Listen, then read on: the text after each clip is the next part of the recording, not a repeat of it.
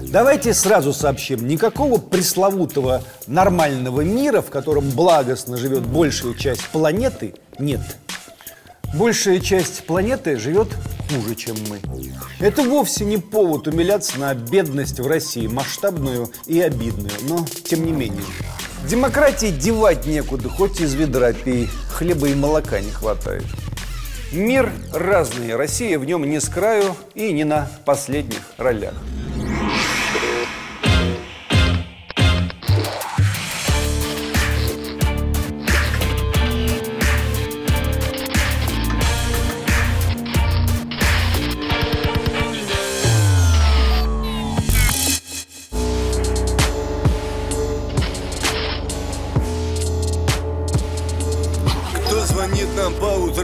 Нас не застает в постели. Если слышно террорем Значит мы достигли цели. Лай собак, вой сирен Наши ставки или-или. Если нас не взяли в плен Ждите новостей в эфире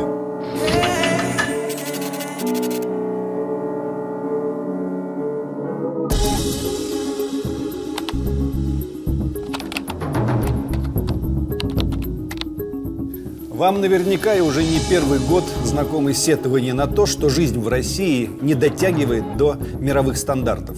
Что есть как минимум некий европейский уровень, до которого мы никак не допрыгнем, поэтому нас никто не любит. Мы же не в состоянии собственную жизнь обеспечить.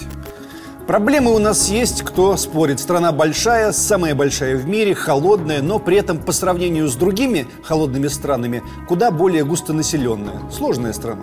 Только представление о том, что весь нормальный мир живет нормальной жизнью, и только у нас черт знает что, они, знаете, от действительности далеки.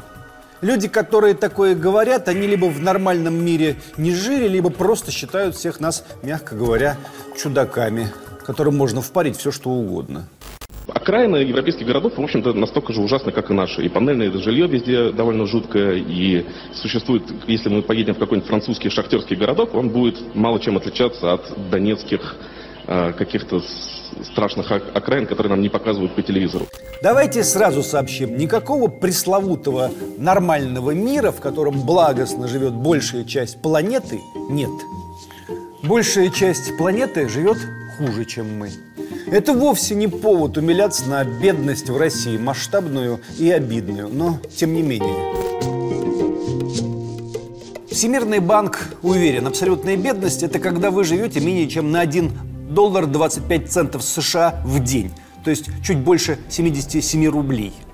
В абсолютной бедности живет 71% жителей Мадагаскара, 70% жителей Сьерра-Леоне, 69% жителей Мозамбика, 63% жителей Замбии.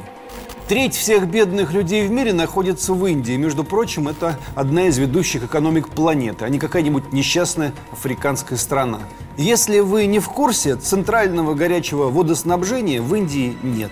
В Индии 55% женщин и 25% мужчин неграмотны.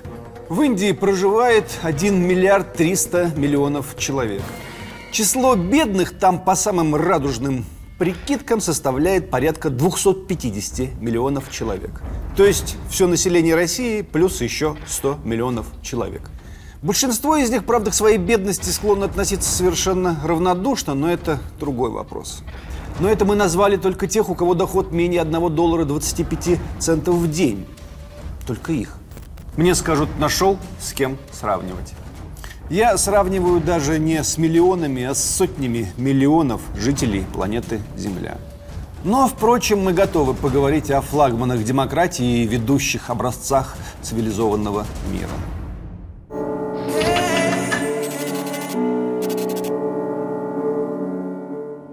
В США численность бедных составляет порядка, внимания, 45 миллионов человек, где-то 15% от всего населения – причем количество бедных там увеличивается из года в год.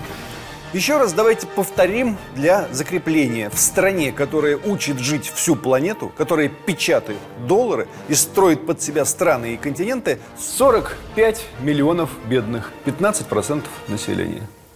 В России, между прочим, этот показатель, хоть и не радикально, но меньше. У нас 14% бедных.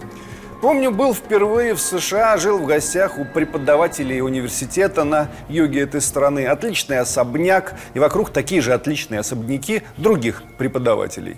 Проснулся я и в силу разницы часовых поясов очень рано утром тихо собрался и пошел на улицу.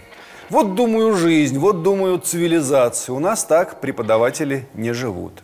Прошел я в одну сторону 100 метров, в другую 100, потом решил забраться на ближайший холм, обозреть, так сказать, окрестности.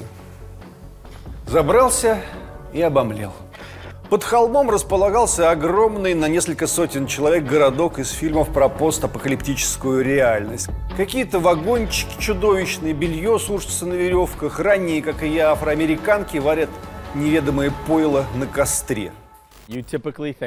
Типичный образ бездомного, по крайней мере в США, это человек 35-40 лет, который живет под мостом или стоит на обочине дороги и просит денег. Однако средний возраст бездомного в Америке – 11 лет. Я много чего видел в России, но такого не видел никогда.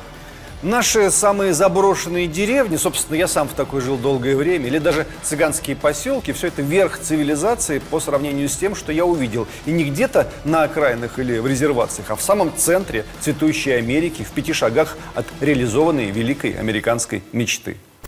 А самая успешная страна в Европе какая? Ну, пожалуй, Германия. Сегодня в Германии почти седьмая часть населения, 11,5 миллионов человек, живет у черты бедности или уже ниже ее. Причем число бедных за последние 10 лет увеличилось на треть. Был я не так давно в одном очень приличном, очень красивом германском городке. Все там очень благочинно, даже мигрантов не так много. Мой немецкий приятель, человек, относящийся к России строго, а к своей Германии любовно, спокойно сообщил мне, что подавляющее большинство коренных жителей этого городка, старых добрых немцев, давно продали квартиры разным понаехавшим и купили себе жилье за городом. Они просто не способны тянуть квартирную плату, у них денег не хватает.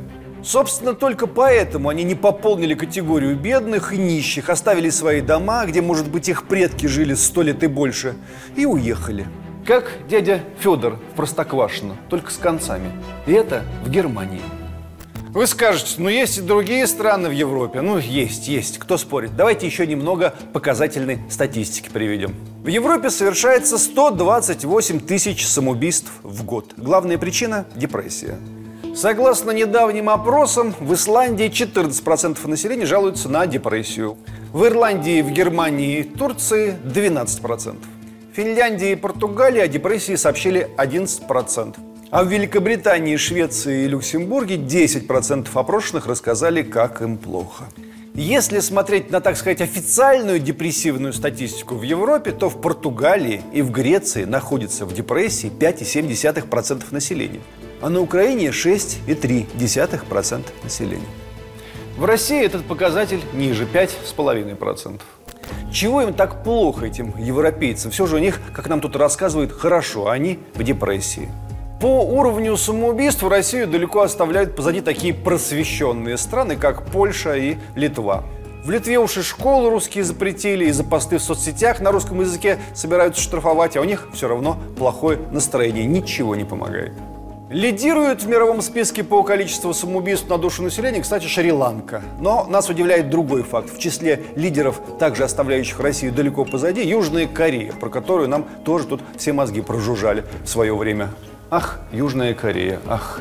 Северная Корея в топ-100 вообще отсутствует. И, кроме того, крайне низкие показатели уровня самоубийств ниже, чем в самой благополучной на свете Швейцарии, в таких странах, как, например, Куба, Венесуэла и Ямайка.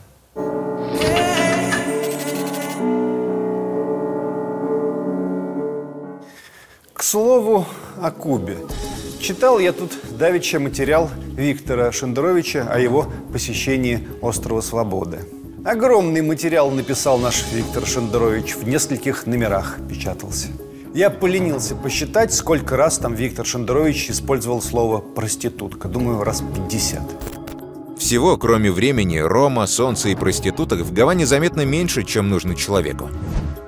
Парапет весь в компаниях, парочках и проститутках. Незадолго до того вздрогнул, поймав на себе типовой магнитный взгляд проститутки, но из мужских глаз. В кафе подсела проститутка, рябая и глубоко беременная. Проститутка на Маликоне была лаконичнее. Она сказала «наливай».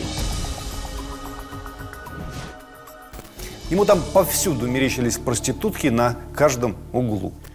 Я на Кубе бывал несколько раз, подолгу там жил, бродил повсюду днем и ночью. Там, конечно же, есть девушки с, как это теперь у нас называется, пониженной социальной ответственностью. Но Виктор право слова все равно явно выдавал желаемое за действительное. Если тебе улыбается кубинская девушка, это может означать только то, что она просто улыбается. И если бы Виктор рискнул подойти к 49 из тех 50, которые якобы на него вожделенно смотрели, он мог бы всерьез огорчиться, право слова. Причем огорчили бы его в грубой физической форме. Зачем он говорит о проститутках так много? Да ясно зачем. Он хочет сказать, что социалистическая государственность довела кубинок до жизни такой. Между тем, вот вам вполне себе объективная статистика. Один из мировых лидеров по количеству жриц порока на душу населения все та же сверхкапиталистическая Южная Корея, которую нам так долго и назойливо приводили в пример – 110 сексуальных работников на 10 тысяч населения. Причем Южная Корея активно борется с проституцией в своей стране, вводит законы, проводит облавы. Однако количество секс-работников в стране растет, и они даже, как нам говорят, противостоят правительству. 85 сексуальных работников на 10 тысяч человек в капиталистических Филиппинах, тоже в числе лидеров. 53 сексуальных работника на 10 тысяч человек в капиталистической Бразилии. Пятая строчка в рейтинге, кстати. И на девятом месте наша любимая Германия. Там, конечно, далеко не только немки работают, но ходят-то в борделе немцы в основном. Почему же Виктор Шендерович обходит своим вниманием эти цветущие страны? Чего его так на Кубу тянет? Медом, что ли, ему там намазано? Если он так хочет пострадать о социальной несправедливости, ну пусть едет в Южную Корею или вот в Германию, она еще ближе. Нет, надо вам свой язык о Кубу чесать. Она уже которые десятилетия у них чешется. Заодно, вроде как справедливости ради, Шендерович, говоря о Кубе, сказал, что там безопасно и гулять можно ночи напролет, никто тебя не тронет. Но тут же он не сдержался и сообщил, что у нас тоже такое было, пока не пришли братки и не начали распил. Типа он мудро прогнозирует Кубе ту же самую неизбежную историю. Как же что-то хорошее отметить и гадость при этом не сказать. Между тем, в мире есть десятки совершенно капиталистических стран, десятки, где аномальный уровень умышленных убийств. Почему бы, опять же, о них не дописать очерк другой, типа «Звериный оскал капитализма в отдельно взятой стране». Таких стран вагон и маленькая тележка. Попробовал бы он погулять, например, по Колумбии или в Пуэрто-Рико. Или в Доминиканской республике, чтобы рассказать о том, как он там проституток видел много. Мы бы тогда не репортаж читали, а, прости господи, некролог. Мне опять скажут, да отстань ты со своими, как их, индейцами. Мы же про Европу, мы про Европу говорим. Ну, поехали в Европу опять, я не против. Не то, чтобы у наших больше зарплаты, не уверен, что больше, хотя и такой бывает. Тут дело в другом, и разница многослойна. В России у многих есть бесплатно доставшиеся советские квартиры. На Западе все поголовно снимают жилье. У нас очень выборочно платят налоги и периодически вступают в иные теневые отношения друг с другом в обход закона. На Западе этого нет или почти нет. Ну и так далее. Еще десяток подпунктов.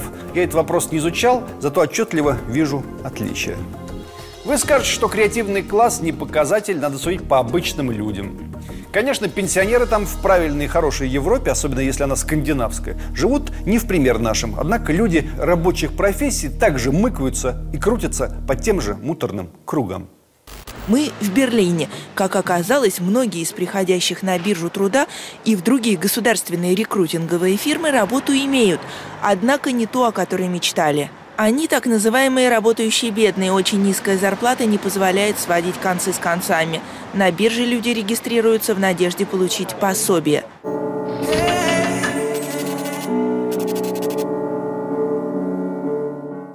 Как жаль, что российские граждане читают не очень много хорошей, настоящей, истинной, современной европейской или американской литературы. Вот, к примеру, я недавно ознакомился с романом «Неделя в декабре» британского писателя Себастьяна Фолкса. Он очень показателен в силу того, что героев там много и занимают они самые разные социальные статусы, от водителя метро до банкира. Однако общее чувство после прочтения книги одно. Эти люди ничем, ну то есть вообще ничем не отличаются от нас. Те же заботы, та же бессмыслица, тот же уход взрослых людей в интерактивную жизнь, тот же, а может даже больший ужас от возможности потери работы. Самые радостные и успешные люди там футболисты. Ну так они и у нас тоже не грустят особенно. Я когда читаю западную литературу, все время думаю, а где вот те самые свободные на земле европейцы, про которых нам все уши прожужжали, напоминая про крепостной строй и прочие издержки нашего непреложного авторитаризма. Никаких признаков хоть какой-то душевной свободы персонажи читаемых мной книг не проявляют. Разве что я заметил, что ни один из героев современной европейской прозы не посещает церковь. Но это для свободы как-то маловато, да? Что до суждений этих героев о жизни и поступки их, они вполне обычны, если не банально. Мы тоже так живем, а то и повеселее порой. Или роман современного итальянского писателя Никола Аманити «Как велит Бог». Настоятельно рекомендую вам его именно с просветительской целью, чтобы осознать, как живет современный итальянец. Он живет точно так же, как ваш сосед по подъезду, если не хуже. Едва ли не любого француза можно взять в том случае, если он пишет реалистическую прозу и получить ровно тот же самый результат. Сразу потеряете уверенность в том, что бегать с тарелками в Европе гораздо веселее и престижнее, чем в России. Если перенестись за океан в США, то великий роман Джонатана Франза на поправке немедленно снимет все вопросы. В центре там американская семья со всеми ее американскими проблемами. Я так и не нашел, чему именно я мог бы там позавидовать в их жизни, а вот посочувствовать успел многому. Догадываюсь, что вопросов у некоторых слушателей ко мне много, и они все раздраженные. Вот где автор почитал книжки, поездил по странам в качестве туриста и начинает выдавать свои досужие заметки за истину в последней инстанции. Полните вам. Я как раз даю ссылки на тот вид искусства, который работает именно что с типическими ситуациями и характерами. Гораздо в большей степени, чем, например, кино или современный европейский театр, тем более живопись. Литература. Литература снимет очень многие вопросы. Но если не желаете про литературу, давайте про недавние новости опять. Вот, скажем, опять Италия. По данным Американского института предпринимательства, начиная с 2008 года экономические показатели Италии непрерывно ухудшались. Страна пережила три рецессии. За последние 10 лет уровень жизни итальянцев снизился примерно на 10%. Уровень безработицы в Италии составляет бразильские 12%, в том числе среди молодежи почти 40%. Рынок труда не реформируется, производительность постоянно падает. Другие факторы стагнации – разваливающаяся инфраструктура и система образования, не отвечающие требованиям сегодняшнего дня. Эксперт Американского института предпринимательства Дезмонд Лахман считает, что еврозона переживет выход Греции, однако не сможет сохраниться в нынешнем виде, если охваченная кризисом Италии объявит дефолт по долгам. Итальянская экономика третьего по объему в еврозоне, она примерно в 10 раз больше греческой. Только государственный долг Италии превышает 2 триллиона долларов, и дефолт может обрушить не только европейскую, но и мировую финансовую систему. Ничего так новости. Одной из серьезнейших проблем для итальянской экономики стало старение населения. В Италии один из самых низких в мире уровней рождаемости – 1,37 ребенка на женщину, в то время как в среднем по Европе этот показатель составляет 1,6. Не хотят они рожать, и все, будущее не различают свое. В Италии в 2017 году средний возраст вступления в брак для мужчин составлял 37 лет, а для женщин 33 года. Сначала делают, делают, делают карьеру, которая никак не делается, не делается, не делается, а потом вступают в брак, а плодиться уже сил нет. Италия хотела бы снять санкции с России, чтобы самой хоть как-то оживиться, но ей не дают. Италия не сможет снять санкции в отношении России без серьезных последствий. Это европейские, а не итальянские меры. Несоблюдение их в первую очередь вызовет проблему с Брюсселем. Свободная страна, представьте. Мне скажут, да отстань ты со своими итальянцами, такие же безответственные гуляки, как русские. Есть же поприличнее страны, Дания, к примеру. А давайте про Данию действительно. В Дании государство всеобщего благоденствия обкладывает народ налогами до 72%. Официально датчане только приветствуют это, однако более 20% трудоспособного населения не работают и живут на щедрые пособия. Остальные не особо надрываются, большинство уходит с работы в 4, пол пятого. Кронпринцы и принцессы вообще посвящают исполнению своих обязанностей в среднем около 6 часов в год. Копенгаген против смертной казни, но угадайте, кто поставляет в США препарат для смертельных инъекций. Более половины покупают товары и услуги на черном рынке. Там налогов нет. К частным, а не к содержащимся на налоги врачам обращается все больше народу. А еще имеет место долговое рабство. Во втором квартале позапрошлого года отношение долга домохозяйств Дании к уровню ВВП страны составляло 123,6%. Вот вам и датское чудо в ближайшем рассмотрении. Мы не ставим своей целью рассказать вам про весь мир и каждую страну в отдельности. Мы всего лишь даем вам общую картинку, чтобы вы не верили истерикам и манипуляторам. Мир разный, Россия в нем не с краю и не на последних ролях. Безработица и депрессия, и падение собственной валюты – все это у нас есть. Но это есть везде и всюду. И даже пресловутая коррупция, даже не поверите, в США она есть. Вот один из недавних примеров. Ну так, для сравнения. Мост из Сан-Франциско до Окленда строился 11 лет. Смета строительства составила более 6,5 миллиардов долларов. А теперь посмотрим на Керченский мост. Поехали. Поехали.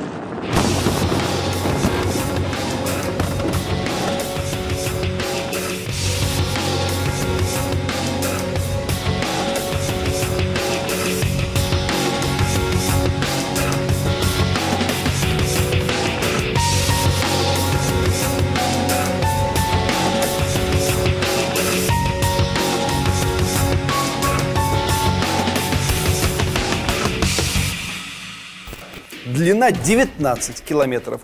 Стоимость Керченского моста почти в два раза ниже, чем моста из Окленда в Сан-Франциско. Итак, во многом. Они хотели сделать истребитель пятого поколения за 150 миллиардов долларов, а заплатили 1 триллион. И Конгресс, и Пентагон каждый раз послушно утверждали смету на увеличение бюджета проекта. Совершенно бескорыстно, надо думать, подметили наши наблюдатели. Россия затратила на свой истребитель «пятерку» 6 миллиардов долларов. Но даже не в коррупции и не в бедности дело, а в чем-то другом, пугающем лично меня куда больше. С введением либеральных реформ Тэтчера и Рейгана началось наступление богатых против бедных.